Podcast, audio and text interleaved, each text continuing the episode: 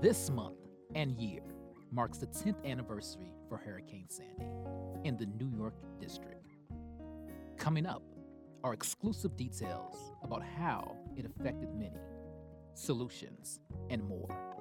I'm Deshaun Bowser, your host today for the Building Strong with New York District podcast. We hope you're ready to build. We hope you're ready to build. We hope you're ready to build.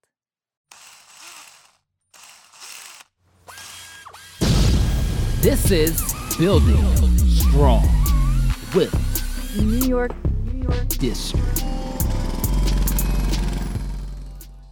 On October 29th, 2012, Hurricane Sandy made landfall in the tri state area.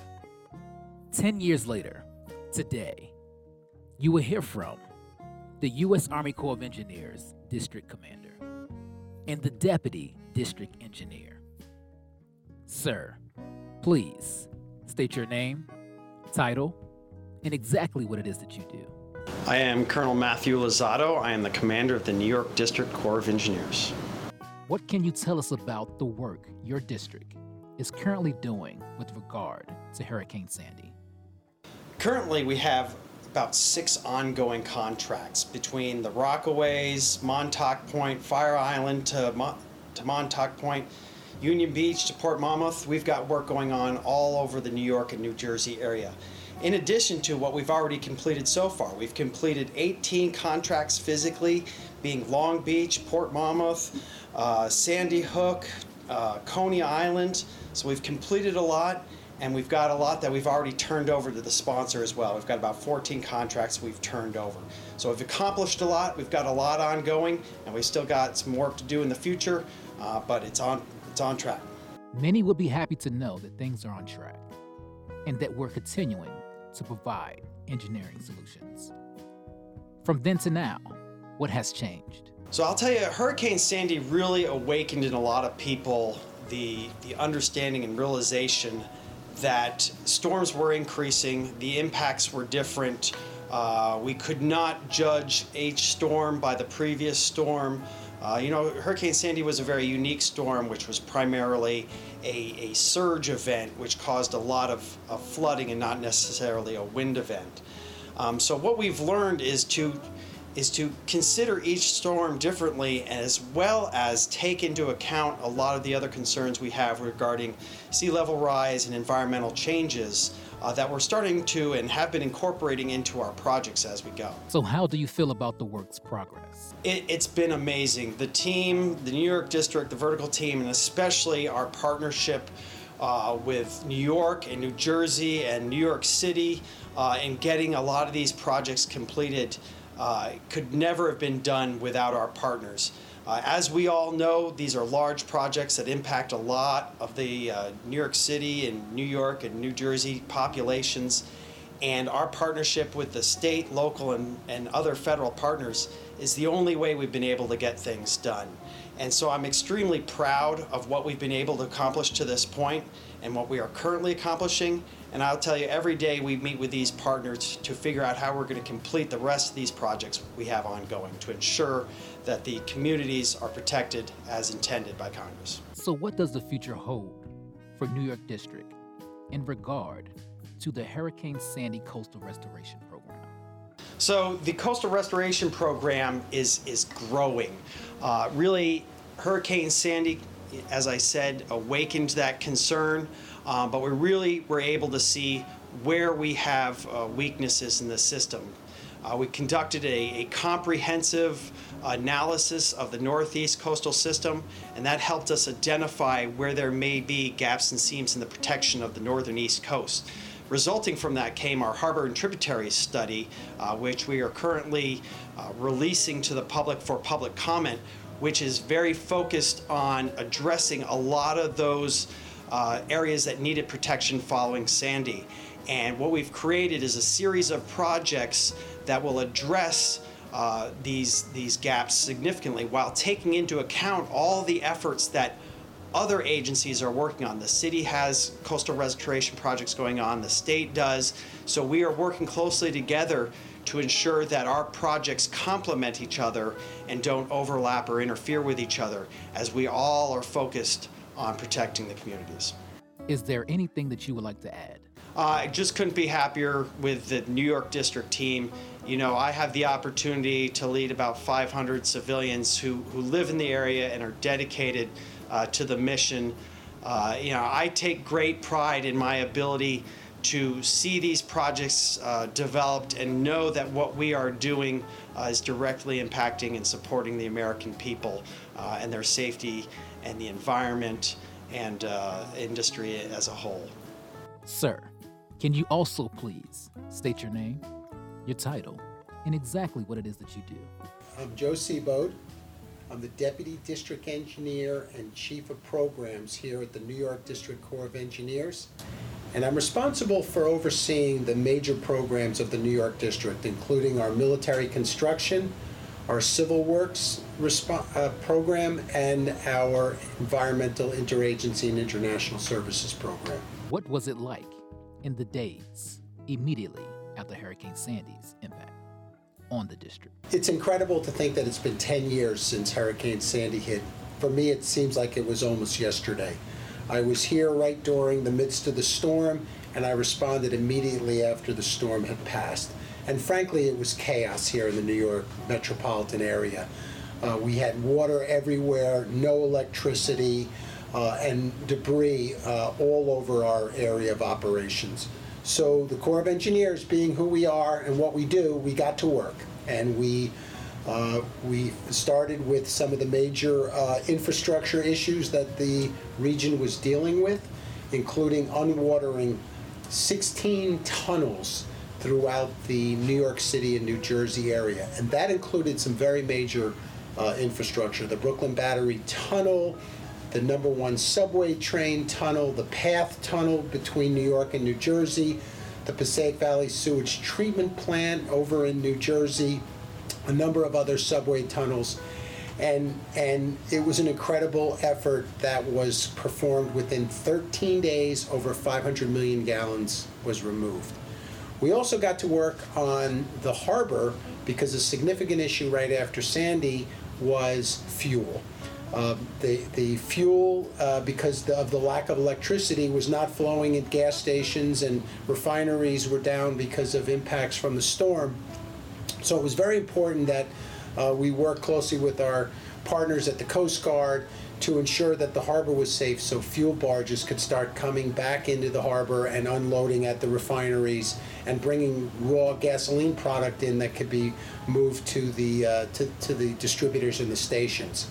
And so the Corps, you know, knowing that we have a large mission in the harbor, we brought to bear all of our vessels and we went out and not only did debris removal from the harbor, but we also went out and did bathymetric surveys to ensure that the channels were safe for the ships to come in. And that was done very, very quickly.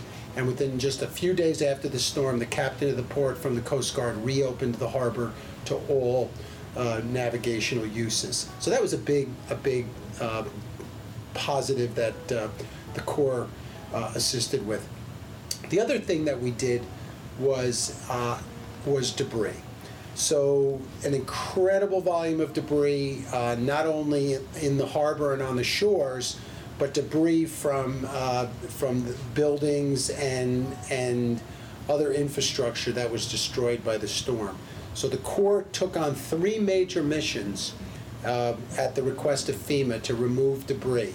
And removing debris doesn't mean just take it, pick it up, and take it to a landfill. It means it means sorting it, I, um, identifying hazardous materials, recyclable materials, vegetative materials, materials that can go to a landfill. So it's a it's a it's a pretty deliberative process. We uh, we did three major sites. We did a site on Fire Island out on Long Island. We did a site in in uh, in Queens at Riis Park on Rockaway, and we did a site in uh, in Staten Island. And so that was a, a significant thing that we we did it and that we were proud of because it was done very efficiently and cost effectively. The other thing we did, um, the last thing I'll mention, is we had a huge power outage in the New York metropolitan area. Half of New York City, south of south of Midtown, went the lights went out. Uh, l- large areas of Staten Island, large areas on Long Island. So uh, we got to work uh, with our partners at FEMA to start bringing in generators to put power into critical infrastructure, hospitals, schools, um, shelters, um, you know, wastewater treatment plants, and other critical infrastructure that we needed to get operating as quickly as we could. So the Corps brought in experts from around the country. Uh, we brought in lots of power units, and we put those uh, out throughout the region to allow there to be a uh, to be critical power in places that needed it until we got the greater uh, grid and system up. Um, one of the things I think uh, we're proud of is, um, you know, unique to Sandy for the first time, the, uh, the administration and FEMA uh, all agreed that power could go into public housing facilities.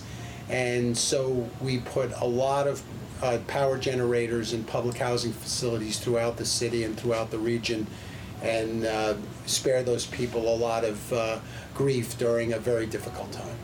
Can you share details about partnerships and how people came together during this time? Yes, there are. There's there's many, many, many great stories. Um, I talked a little bit earlier about one of the great things the Corps does is that's bringing in our subject matter experts from around the country in time of need from a from a an event uh, or within an emergency. And in this case, we did bring in dozens and dozens of people from around the country to help with search and rescue, to help with our tunnel unwatering mission, to help with the debris management, to help with um, power generation. And so we had lots of people from here from around the country. All our sister federal agencies do something also very similar. So we were able to uh, bring together uh, large groups of experts from agencies like the Corps and the Coast Guard and EPA and FEMA and Homeland Security, et cetera, et cetera, lots of agencies. And we all work together through a power structure that's called the Incident Command System and through the FEMA system that creates uh, engineering support function number three and other support functions um, that are aimed towards certain federal agencies to respond. In this case, the Corps brought on a lot of expertise for our uh, for our emergency support function number three, which is engineering and critical infrastructure, or public works and critical infrastructure, and um, we were able to leverage uh, experts from the state, from the city, from other government agencies, um, and and that really helped us as we as these teams collaborated, came up with solutions, and found innovative ways to uh, execute their missions. How has the impact of partnering and relationships shaped the district's Hurricane Sandy response, both near and long term? It, it's, it shaped it in a huge way, and let me uh, tell you how it did that. Before Sandy, uh, I wouldn't tell you that we were fully integrated as government agencies, not only with local municipalities, but also with stakeholders. I think we, after Sandy and the lessons learned and what we've done since, has really brought us together in a much better way in executing emergency responses. So let me tell you what happened. Right after Sandy, within about three months, the administration passed and the president signed a bill called the Emergency Supplemental Bill for Sandy, and that bill authorized almost $80 billion worth of federal funding to be distributed amongst all the major federal agencies to execute missions to uh, provide resiliency and to reduce impacts uh, from future future hurricane events. And the Corps got over $5 billion of that, and we went to work executing our $5 billion. What we learned while we were starting to execute our $5 billion that Housing and Urban Development was executing projects in the same backyard as us, as was EPA, as was FEMA, as was a number of federal agencies. And while we, while I wouldn't say that we were, we were conflicting, I would certainly say there was overlap. And so we came together as a federal group and actually held a meeting to discuss how do we ensure efficiency in the expenditure of the federal tax dollar? How do we ensure efficiency in ensuring that the resiliency measures we're building are the, the appropriate ones for the community or the stakeholders involved? And how do we work together to make sure that there's synergy between our work rather than individual projects that might not work so well together if built separately?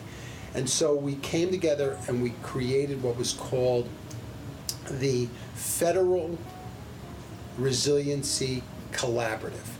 And that group still meets today quarterly, and we walk through all of our programs and projects to ensure that we are we are creating efficiencies and we are spending the tax dollar appropriately and we're getting the biggest bang for the buck for the projects we're building. That group also now, because it is the leaders of the agencies and senior senior staff, uh, we also have now created a very effective communication uh, approach prior to uh, major storm events, during and after. So we really are working well together, and I think for the long term, it bodes well for our ability to, to prepare and respond to, uh, to future hurricanes. And do you have anything to add? I, I suspect we'll see a lot of events that will come forward in the next month to talk about the accomplishments of, that have occurred uh, by all the agencies. Um, and, and I'm proud that the Corps of Engineers New York District accomplished a significant amount of work. When the Sandy bill came out in uh, January of 2013, again, just uh, three months after Sandy, um, the Corps of Engineers New York office alone received 60 different projects and, and many billions of dollars to execute.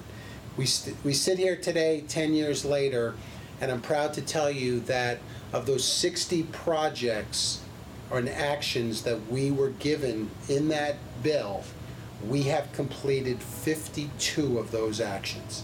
And six major projects in our region, coastal storm risk management projects, and I'll name them the Rockaway Project, the Fire Island to Montauk Point Project, the Montauk Point Project, the Minish Park Project, which is in Newark, New Jersey, Port Monmouth, and Union Beach, also in New Jersey.